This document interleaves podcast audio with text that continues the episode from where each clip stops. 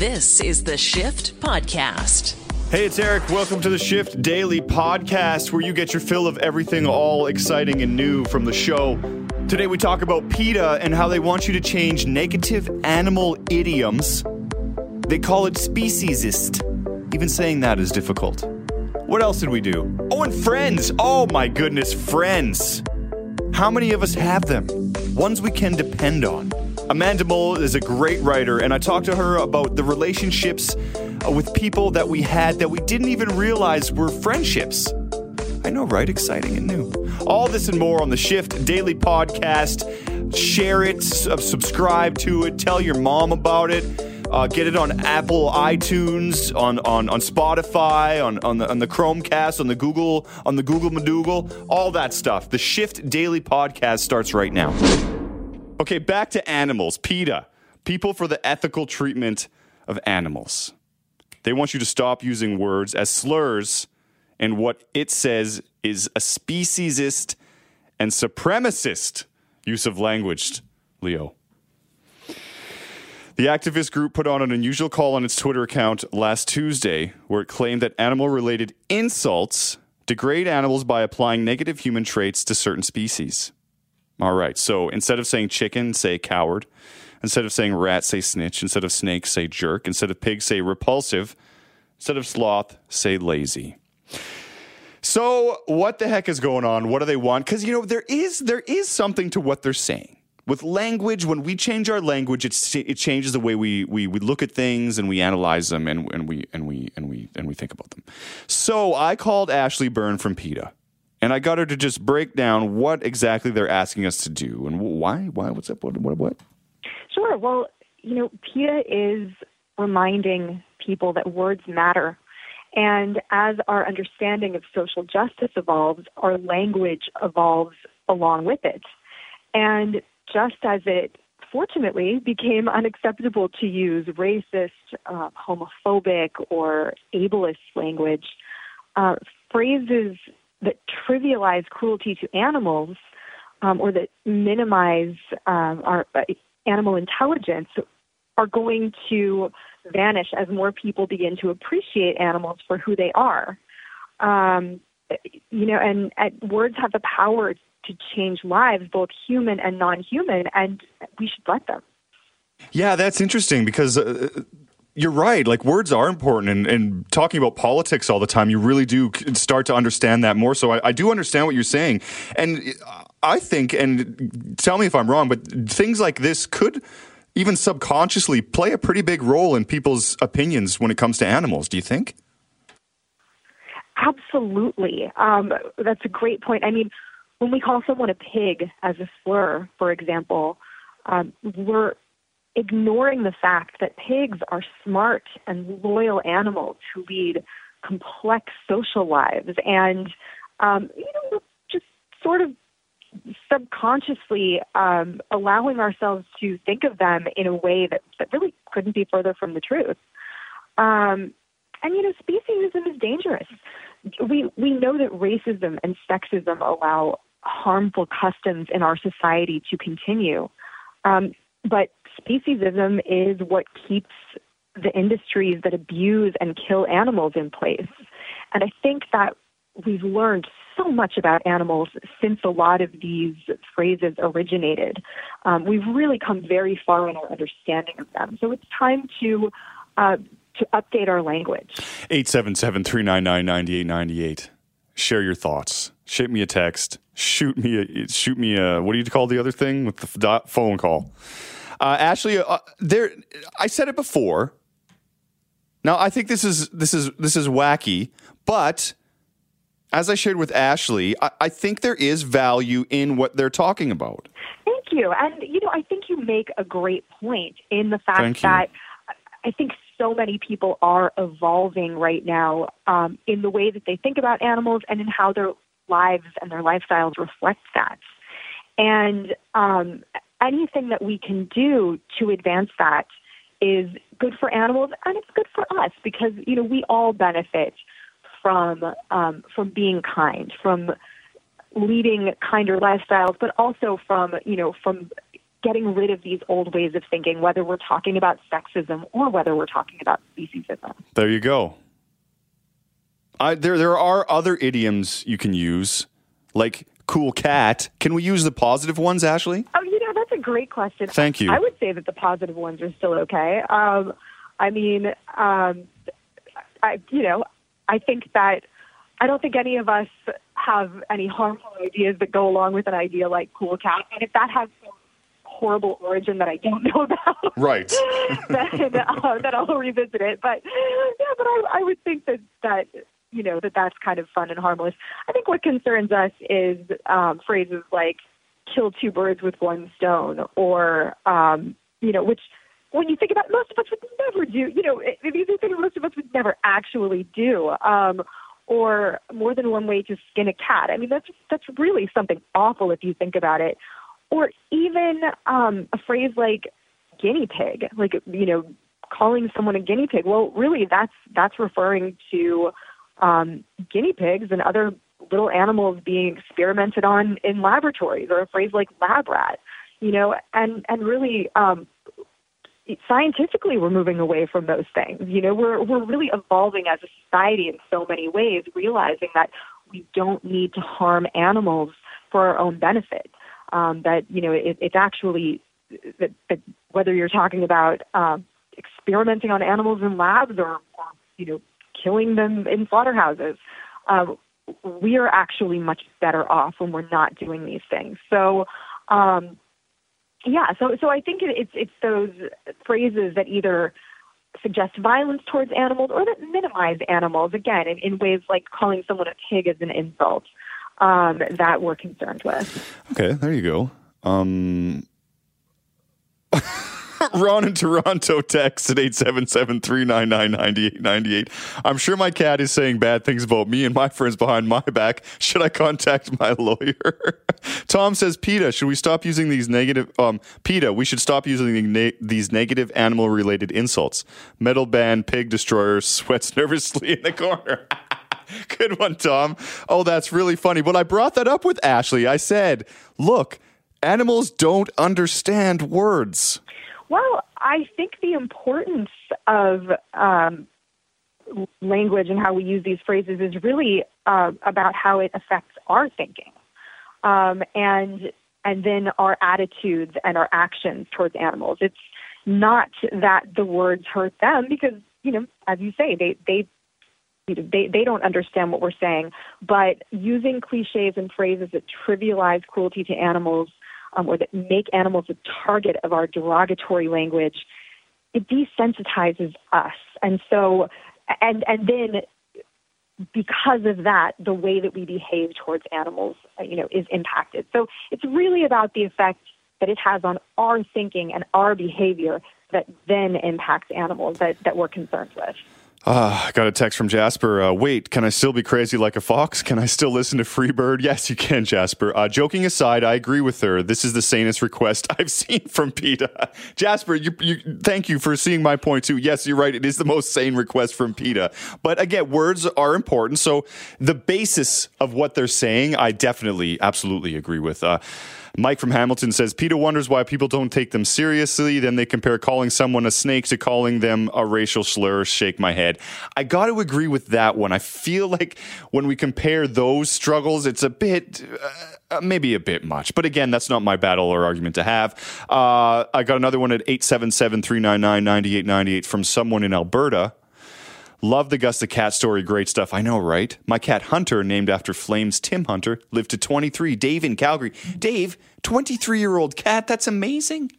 I always think about how old my dog will live to. Chihuahuas live to like, they can live up to like 18 or something like that. She's seven. So I wonder. Can I still call my cute wife Honey Bear? Yes, trucker Kevin. Your cute wife can still be called Honey Bear. horsing around, Lyle says, yes, that one's okay. It's positive. Only the negative ones, like to several ways to skin a cat, which is very serial killer like. So I, I, I'm with that one. I do enjoy the two birds with one stone. I use that one frequently, so that'll be tough to do. Um, got another one, 877-399-9898, talking about dogs. I had a Jack Russell named Holly for over 11 years. Uh, I loved her so much and still suffer from losing Oh, I'm sorry. When I first got her, I was, excuse me, stopping the barking till a guy at work said not to. Oh, a small dog can't fight an intruder for you, but they can let you know. Oh, interesting. Interesting. That's a good point. I never thought of that. Because I do let Teeny bark sometimes if she's just startled and she's learning. But wow, that's a good one. Uh, Catherine says, so no more foxy women. Nope, plenty of foxy women left, Catherine. And again, a positive one, so we can call them that. Just don't use it inappropriately. If you're singing to Jimi Hendrix, please do.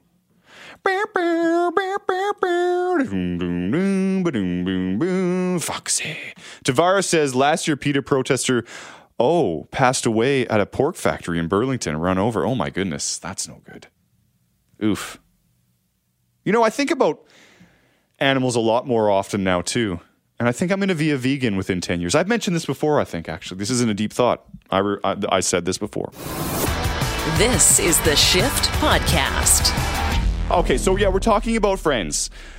Leo has friends. Three, Leo, four, seven, I, I, six. I, I, Twelve? that, like it's between no, no, No, no, that's too many. no, it Too many. get to ten. I might have to go for dinner no, with somebody or no, something. no double digits.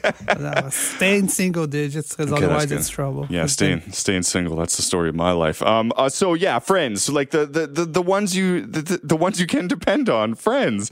Uh, but those tiny, there's not even a word for it. I just calling them micro friendships. But you didn't think they were even your friends. Like I'm realizing now, my letter carrier, they, they're my friend. They're not just an acquaintance. I miss them.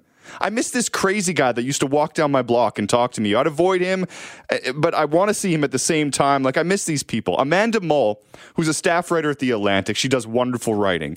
She has an article called The Pandemic Has Erased Entire Categories of Friendship. There's a reason you miss the people you didn't even know that well. So we talked about it and uh, relationships, friendships, and and the things I started with the things that she misses doing as a group with with her friends. Yes, I really, really, I'm a huge football fan, college football in particular. I really miss watching sports in like a crowded bar where everyone's excited and rooting for the same outcome, and there's just like, it, it feels like one big social organism that you're a part of. Um, I miss that so much. I miss uh, going out to restaurants with my close friends and being able to sit there and split a couple bottles of wine and just talk for an extended period of time and like people watch the people around us and like eavesdrop on conversations and you know just the the action of being in a group of people and all of the sensory stuff that that provides um, I, I really miss that in almost any setting. I, I miss talking to my UPS delivery guy, uh, who is so nice and has been coming to my building for years. And we used to always, you know, joke around. He knew me by my first name. He would always bring my packages upstairs, even though he left most people's in the basement. Um, and I don't see him anymore. I've seen him once during the pandemic. Um, so it's it's just like all the the, the little interactions with all the people who make up my life normally. Yeah, and there, there's a in my neighborhood. There's a there's a lovely older gentleman. He's probably in his 80s. He's in a wheelchair, and I miss seeing him. He used to wheel by every day, and if he caught your, he's like, no matter what, he wants to talk to you. So some days you try not to catch his eye, but th- mostly he's a pleasant guy, and and and I miss even dodging him to not have the conversation. But it, it's fascinating how how I never thought, and I don't know if you did, that I would start missing those little tiny relationships like that. You know, it's it's interesting. I I don't think I had thought about these relationships as relationships. I am Right. a, a pretty chatty person. I'm pretty extroverted. So I, I knew immediately once things closed down in New York that that I was going to miss being out and among people. But I don't think that I totally realized all of the relationships I have with specific people, with the people who work behind the counter at my bagel shop, with the the people who who run the counter at my corner store, the you know I really, really miss the guy who uh, used to sell me a sandwich at my favorite sandwich shop near my office in Manhattan. I haven't been to Manhattan since March. Um, and I, I didn't, like, I enjoyed all of these activities before, and I knew I enjoyed them because I'm a chatty person and I like to talk to people. I did not know that I would have so much emotion about missing them. Um, it just felt less important than it turned out to be. Yeah, and especially because we didn't even like, like you said, I wouldn't even consider them friends then. But looking back on it now, I'm like, yeah, that that person's my friend.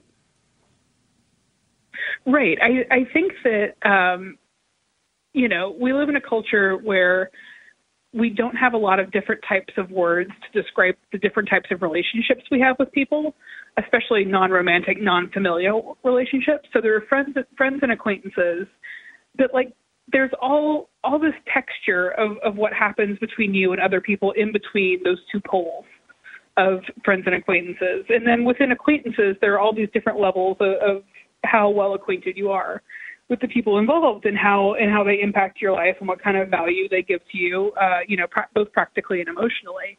And uh, in some of these some of these situations you end up with in with people are so incidental, and that is like the very nature of of being with these people is in, incidental. That there's no words to talk about it. There's no language that that makes these interactions specific. Um, and because of their very nature, they sort of slip your mind easily um, when you're having them all the time. Yeah, because and I think it's only in their absence that you start looking for more information on why you feel the way about them you do. Right. It's almost goes to the you know the the whole the heart grows fonder. I guess would be the old line. And and yeah, I, to your point, I wouldn't even like now I'm calling them friends, but in the moment, like, are they tiny relationships? Are they micro friends? Even writing down questions today for this, I'm like, what do I call these things? That's really fascinating. Right. That was that was a one of the principal issues in trying to write about this and trying to ask questions about it to people who are experts in communication and experts in relationships and psychology and things like that. Is that I, I didn't know how to ask about what I was asking about because what do you call it? You know, how do you how do you look up to see if there's research on it if you don't know what yes. to call it? And to really quickly, how, thank you, know, you because I felt I felt really dumb. I'm, I'm glad you're sharing that because it's very true. Sorry, go right. ahead. It's you know, and and if there's no and if there's no word for it, then then does that imply there's no research on it? Because usually, in order to organize like a body of knowledge around something, the thing needs a term you know, that yeah. everybody can use to so there's like mutual understanding to what you're referring to. So what I found, uh, there's not really a whole lot of of language around this, uh, but there are people who sort of think about it professionally. Mm-hmm. Um, so I found some of those people, and uh, and we sort of talked about uh, tr- and tried to sort of circumlocute around the um, the category of relationships I was trying to get at. That's hilarious. And what what what did what eh, was there any conclusions that you guys uh, came to, or any any info you got from it? Well, the the sociological term that I thought was most useful was the concept of weak ties, um, which is a term that was coined back in the 70s by a sociologist at Stanford uh, that refers to a sort of outer circle, the periphery of your life. You know, everybody knows what you're talking about when you when you say someone's inner circle. That's their romantic partner, their close family, their closest friends. Um, but uh, the sociologist posited that there is also a, a periphery, a an outer circle that uh, that is meaningful in and of itself. Until then, until the 70s, uh, it was pretty much taken as a foregone conclusion that the people who were most important to your well-being in life were your very closest friends and family. Um, but what what this sociologist found is that the weaker ties, the people on your periphery, are are extremely important. They bring you new ideas, they bring you uh, new opportunities, uh, new information. They introduce you to other new people. They're really, really important in the in the fullness of a human life. Right, fascinating. And with a even back to the whole without a title of it sort of thing, like I guess maybe it's just me or us as humans that without a title, yeah, like it doesn't seem like it is important. Like if, if this thing doesn't have a name or anything, then whoa, whoa, whoa, I'm just going to pass it off. So th- that's fascinating again.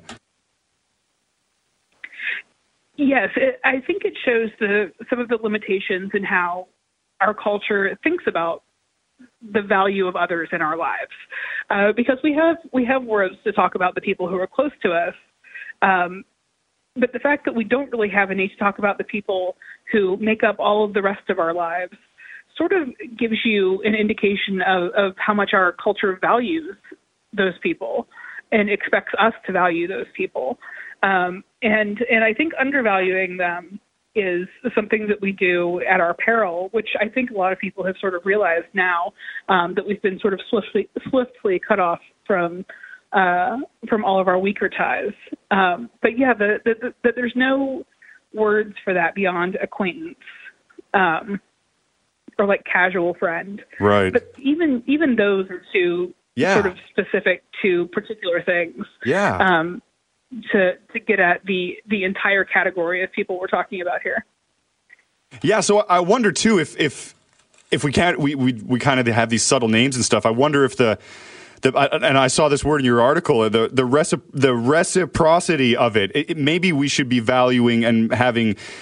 You know, putting more stock into that rather than the label. So, like, if someone's going to return the friendship or the or, or whatever it is, and I don't even care what I call what we're going to call it, as long as they're giving me something back.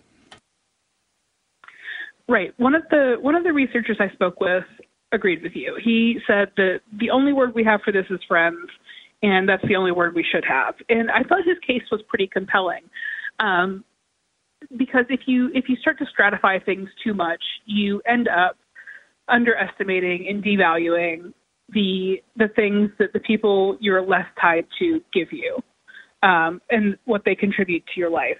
And it turns out that like you don't have to be close to a person to be important to them in some way. Uh, and I think that that understanding that and understanding that the people who work in service jobs at our favorite restaurants, our favorite coffee shops, the people who bring us our packages, the people who uh, check us out at the grocery store, those people are intensely valuable in our lives. They perform practical functions that, that we would be lost without, and they perform emotional functions that we really need for our well being. Um, and I, I, I think that acknowledging that and acknowledging that they are, in some capacity, our friends um, is gives people in those roles in life uh, sort of the acknowledgement that they deserve for all that they do and all that they provide to people. One hundred percent, and also, like I said before, like I don't, and I'm I'm I'm fine with it. I don't have a lot of friends. I'm an introvert, and so that's why this your article stuck out to me because I I actually do have friends now. these these micro whatever you want to call them, you know. So that's why your your piece kind of spoke to me because I'm like, oh wow, I I'm not a loser. I do have friends. So screw you, world. So this is wonderful. So Amanda, thank you thank you very much for chatting with me today. I, I really appreciate it, and I, and again, I love the. I love most of your articles, but I really enjoyed this one as well. Well, thank you so much. And one of the researchers I spoke with also self-identifies as an introvert, doesn't doesn't have like a lot of close ties that she spends a lot of time with, but absolutely loves talking to strangers. So I, I think that there Right. is there is like real value in understanding those relationships is important to us, uh, and and acknowledging their value. Thank you for having me on to talk about it. It's the Shift Podcast. Um, the queue jumpers from BC that went up north and um, got vaccinated ahead of the line, allegedly posing as workers and allegedly lying to get the vaccine before a bunch of First Nations elders of, of all people. They stole it from First Nations. Sweet Lord above. So um, I, I, I don't, I don't understand this. I wanted to understand what makes them tick. So we're going to get to that in a sec. But I, I also want to understand why we love to queue so much. Like in this case, I get it. This is life saving medicine. We need it. We need everybody to stand in line properly. But in general, we love to queue, especially in Canada and in Britain. So here's The Guardian talking a little bit about why we might like to queue so much. Well, essentially, it comes down to a human desire for fairness and the simple rule of first come, first served. Queues are almost micro social situations. Everybody seems to get upset if those rules are transgressed. So, for example, if somebody pushes in at the head of a queue, um, most people will be actually quite angry about that. And the reason people get angry is that is they're thinking, oh, you think your minutes of life are more valuable than my minutes of life. you're stealing some of my minutes of life, so I have to spend in queue longer because you're going in front of me. Is everyone you just cut in front of an I have children in the car. I got a cake in the oven. He's got three minutes left on the meter. She's got a lunch meeting. Fairness is something deeply ingrained in us. Studies show that even from a very young age, we have a natural instinct for fair play. And this feeling is so strong that it can pretty much override everything else. People view fairness in queuing as more important than the duration of the wait. So, in fact, research has shown that, like in fast food restaurants, customers would prefer a queue which is single serpentine, guaranteed first come, first serve, that has twice the average wait than a fast food restaurant which has parallel multiple queues where chances are somebody who comes into the restaurant after you gets served before you. Fascinating. So we love to queue. So especially in serious situations like this with the people from BC that went up to the Yukon to, to allegedly lie their way to get it, it really ticks us off. So I talked to a UVic professor, Robert Gifford. Um, he's done research in the interface of environmental, social, and personality psychology. So he's a smart guy. And I just had a casual chat. I, chat. I got his thoughts on queue jumpers in the Yukon, party throwers that are just you know blatantly throwing parties and all this, not caring, and some extremes like people spitting COVID allegedly on, on businesses and, and just horribles and these extremes and why we get to them and his thoughts on why as Canadians we like to queue so much. Well, I think in part it's a Canadian thing. Uh, I know somebody who's from France and says, you know, queue jumping is close to normal there, and I've seen that in other countries as well. So part of that reason is Canadian culture is uh, puts queue sticking to a queue uh, quite high on an, on on our list of values. Wow, fascinating. Okay, um, so and and and not every and that's not true of every culture. I was going to say, um, I know that the Brits they take it very seriously. So I wonder what it is about the culture that that would would affect that. I don't know. I'm not a historian, but uh, you know, there's something about good. Uh, how does the phrase go? Uh, good, good orderly government or something, which we may have inherited from the Brits. I think. Right. For and sure. Orderly being the, the, the, the, the key word there. Yeah. Um, okay. Um, maybe we'll just jump to this. What is it about these sneaky queue jumpers that that that think is, is it do they think they're more important to everyone or what's what do you think it is about their processes that makes them thinks that they have the right to get ahead of everyone?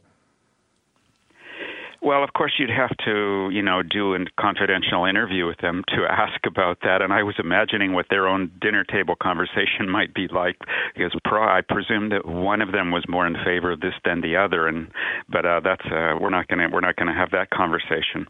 But uh, the one who was pushing for it, whichever one it was, uh, um, certainly has uh, is using a few of what I call the dragons of inaction, which I invented for climate change, but it can apply to other things like why we don't take care of our health as much as we should, or give as much to charity as we should. But it can be applied to this too.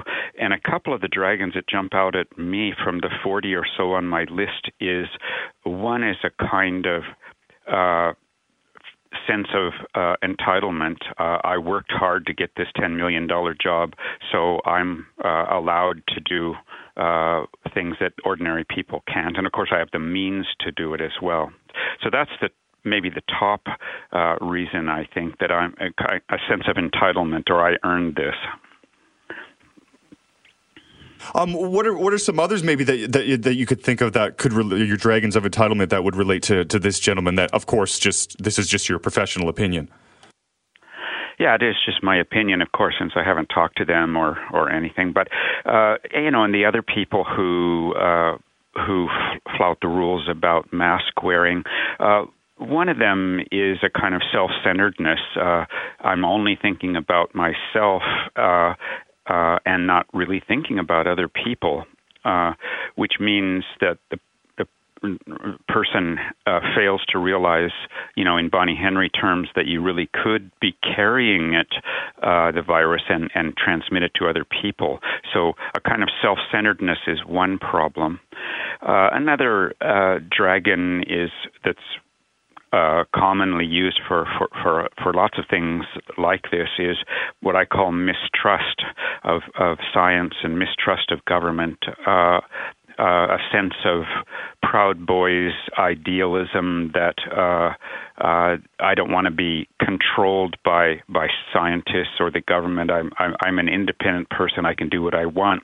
Mixed with this kind of optimism bias that it I don't think it's going to hit me. Uh, you know, it's not that many people.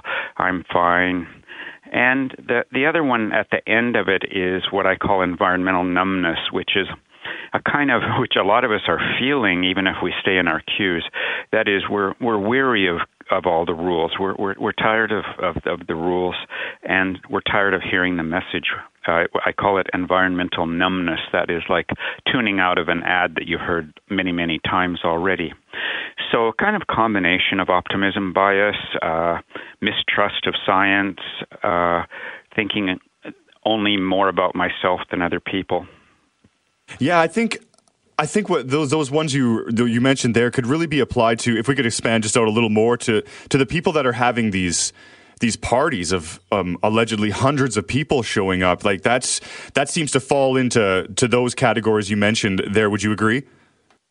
Oh, absolutely. Yeah. Um, yeah. I mean, we do know that it's you know there is an age. Uh, thing going on here, and these parties tend to be younger people. But what they're forgetting is that they may take uh, they they may indeed be relatively safe from the virus, but what they forget about is that when they go home or when they go into the grocery store or whatever, they may carry it and transmit it to older people or other people. And so again, it's a kind of self-centeredness. Uh, you know, a, a friend of mine said, on the other hand, you're only you know 21 you know once. And to some extent young people are having their their their kind of youthful fun taken away from them more than older people are. Uh, not to excuse the behavior but to maybe make it a little bit more understandable yeah, uh, uh, that's that's totally. Uh, I've heard that a few times too, and and, and definitely I understand that, that that side of things and where they're coming from. I wonder. I'm going to go back really quick. You said something that had me thinking for a sec too. The when when we mentioned the the couple that traveled to the Yukon, you you rightfully so. You didn't know who who influenced who, but even the influence of people um, in situations like this. It, it, it's fascinating, even though we know how serious it is. We know we're jumping the queue, and if someone is in in our circle of friends, how easily we can be swayed to jump the queue and just kind of follow along um, with the scenario that's happening. Yeah, I mean, let's let's let's pretend for a moment that one of the two in the couple was more had the idea or was pushing on it. Well, the other one, uh, of course, may be predisposed to the idea or pressured uh, or threatened or whatever. So certainly, social norms and social uh, comparison and social pressure uh, are. You know, a lot of us don't want to admit that we're really pressured to do things for social reasons, but but the fact of the matter is that we are. Absolutely. Even as even as as much as I don't like to conform to the, what everybody's doing and follow the trends, I still find myself doing it. So yeah, that is fo- so that's very fascinating. Uh, maybe one more. Ex- um, if, if, maybe we can get a look into this somehow. Uh, uh again, if if if you can't, uh, that's fine. But there has been extreme cases of um, um, people going to um, uh, this, there's there's um, evidence of a man that is just walking in front of storefronts and just spitting, just spreading COVID everywhere. It seems what they, that's the attitude they have. Would there be some dragons of inaction related to someone in that situation? Uh, or is that I'm a little thinking too? Ex- a little bit. There's 40 Yeah. of these dragons, Yeah. so I'm, I'm I'm mentally thinking over the list here. Sure. Um, and I know it is. It, it is. uh, It's fairly extreme as well. So I, I understand Well- if there wouldn't be one. But yeah, I just I'm just wondering. Well, there is there is one that might come close. It's called contrarian personality. Okay. The contrarian personality is somebody who just simply enjoys being against the established norms and derives actually a kind of personal pleasure from that that person would probably say I'm just being different but when I'm just being different you know morphs into aggressive actions uh, that's the contrarian personality uh, in action And some people just want to see the uh, world burn. That's kind of that one. Robert Gifford, UVic professor, talking about queue jumpers and the psychology behind it. Uh, Rod Baker, former CEO of Great Canadian Gaming, and his wife, Ekaterina Baker, allegedly flew to First Nations community of Beaver Creek to get the vaccine before their turn in BC It's alleged they posed as essential workers to receive the Moderna vaccine, and they don't get their second shot. Got a text from Rob at 877 399 9898. As with the queue jumpers, what a pair of disgusting, vile, self serving piles of crap they are. Did social media out them? I sure hope so. Oh, Rob, they've been outed. There's a court date set for them, I believe. Uh, they're due to appear in court in Whitehorse on May 4th. So there's potentially six months of jail time on that potentially. Really quickly, let's go to Peter in Winnipeg. Peter. Hi, how are you? I'm well. What's up? What I want to know is those ones that jumped to queue. Yeah. Now, as far as I'm concerned, they have committed attempted murder. Second of all, yeah. put the bastards in jail, pardon my English, Yep. but make them work while they're there. Put them at hard labor Yep. for the rest of their lives because, like, even me, I don't know if I'm going to take it or not because of my age. Yeah. Yeah. I think everyone should stay in the lineup and everybody can be saved that wants to be saved. Absolutely.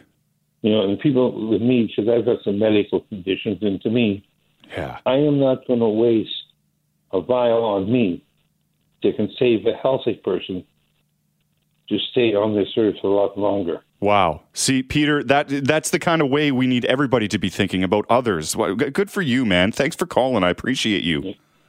Thank you very much for listening to me. Anytime, my man. You call in anytime. That was Peter from Winnipeg. This is the Shift Podcast. Scott Thompson of the Scott Thompson Show on 900 CHML. Talk to Eric Johnston about comedy during the pandemic. What's happening? What's going to happen? And what will happen again? The time of the show when we talk about various uh, Hamiltonians and what they are doing to survive during a COVID 19 pandemic. Obviously, this has uh, greatly hit the hospitality industry, uh, but also the entertainment industry. Uh, we, have talked about bands and, and musicians that are stuck, uh, even uh, actors or comedians. let's introduce you to Eric Johnston, touring comedian and Hamilton based actor, and is with us now. Eric, thanks for the time. I hope you're doing well.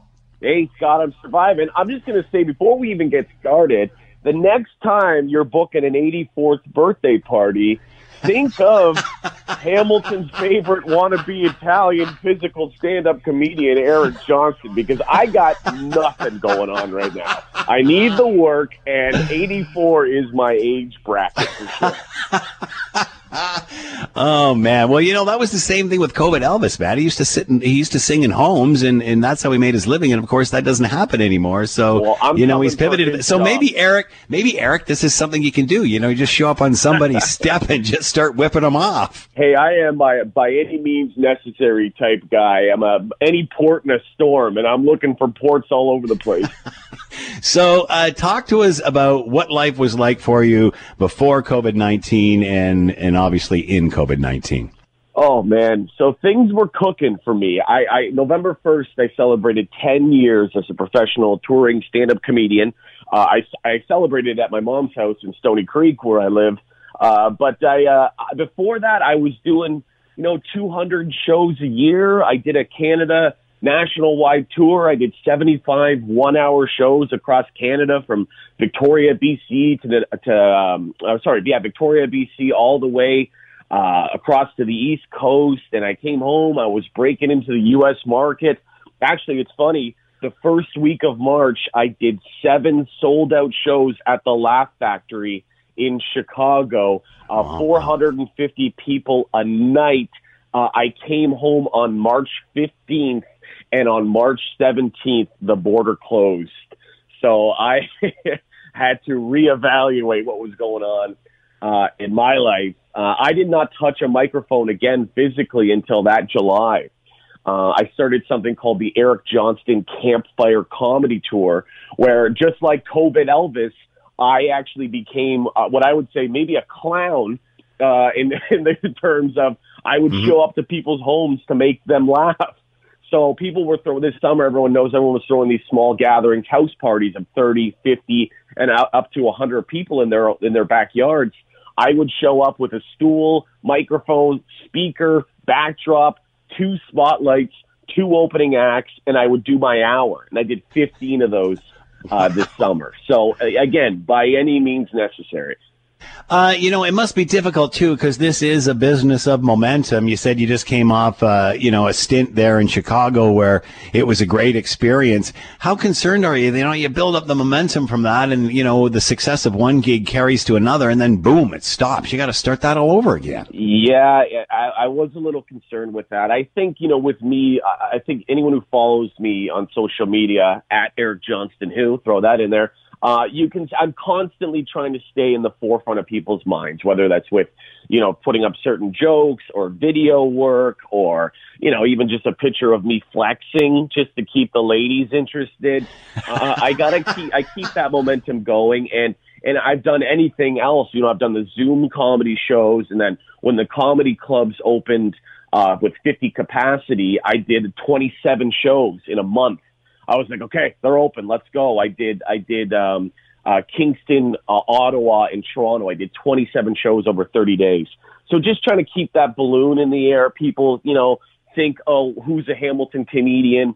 Uh, oh, it's that guy flexing on his Instagram that's him. Let's keep, you know, let's work and book him. And and, and I, I, I have a solid fan base here in Hamilton that was kind of spreading across, you know, Canada and, and into the states. And I'm just trying to keep that balloon in the air. I'm not too concerned, but I did lose, you know, 18 months of momentum. So So, any word as to when, and I, you know, I've had the same discussion with bands, musicians, and such. Any word when all of a sudden things are going to start to open up? Is there any sort of sniff out there as to when things may get back? What about the summer festivals, that sort of thing? yeah, so I've been talking to a couple venues this spring. So April, May, June, I'm already pre-booking with the ob- obviously the option to cancel.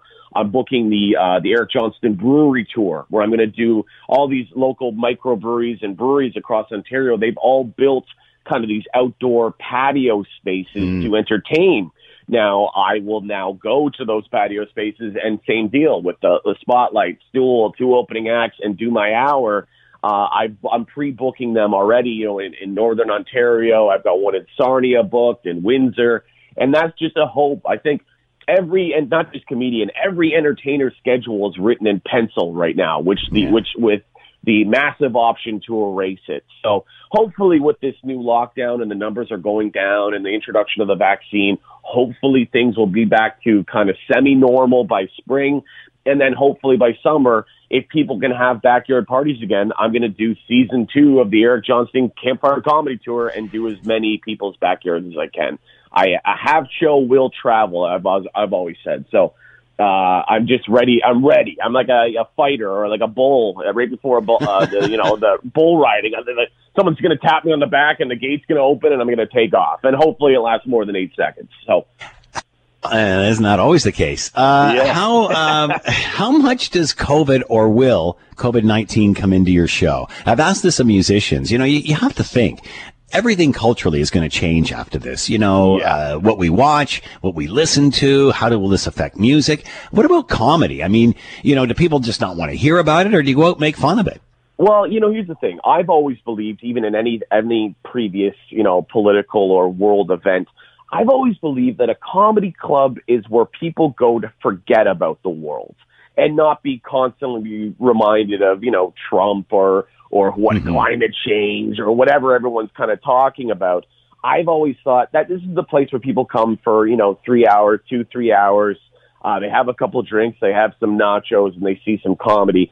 I've always believed in that. So I, I have some references that I've added to my hour. Just you know, at one point I just say like, you know, I didn't, I didn't even have a mask or something. It was to do with a joke. that sounds terrible. I have a mask and I wear it everywhere I have to.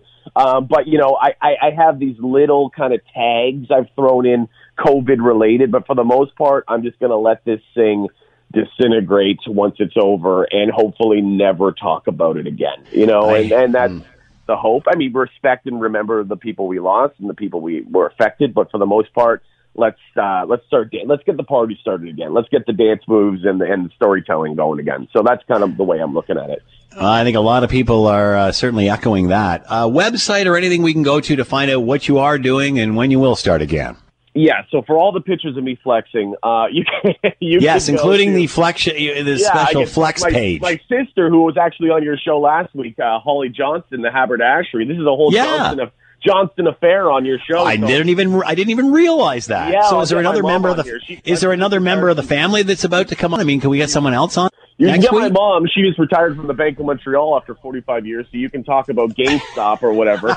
Uh, so, uh, but yeah, it's a whole Johnston affair. You can follow me online. Anything across the board is Eric Johnston Who. So Eric with a C, Johnston with a T, W H O. That's my website, my Instagram, my Twitter, my Facebook. It's all there, and usually that's where all my show listings are. Uh, but they are not there right now. But I hopefully will. I'll be doing some more Zoom shows and then get this brewery tour going and get the campfire comedy tour again. And I just, I just want to get back to work and I'm so excited. Eric Johnston's been with us, touring comedian, uh, touring comedian and Hamilton-based actor. Of course, just hoping to get through this pandemic and get working again out the other side. Check out the website. Eric, thanks for the time. Good luck. Can't wait to see you. Thanks, Scotty Tuhati. Talk to you soon, buddy. Thanks, Scott. My name's Eric too. I'm cool. I'm, I'm fun and cool. Haberdashery. I heard that word in there. That's a a, a, a person that uh, sells men's goods such as clothing and accessories. A haberdasherer. Haberdash. Haberdash. Haberdashery. Haberdasherian. Habba. Habba. Have a dash. Go ahead. Have two. It's fine. Thanks for listening to the Shift Podcast. Make sure you subscribe, rate, and review the show and share with anyone you like. Get it on Apple Podcasts, Google Podcasts, Spotify, and CuriousCast.ca.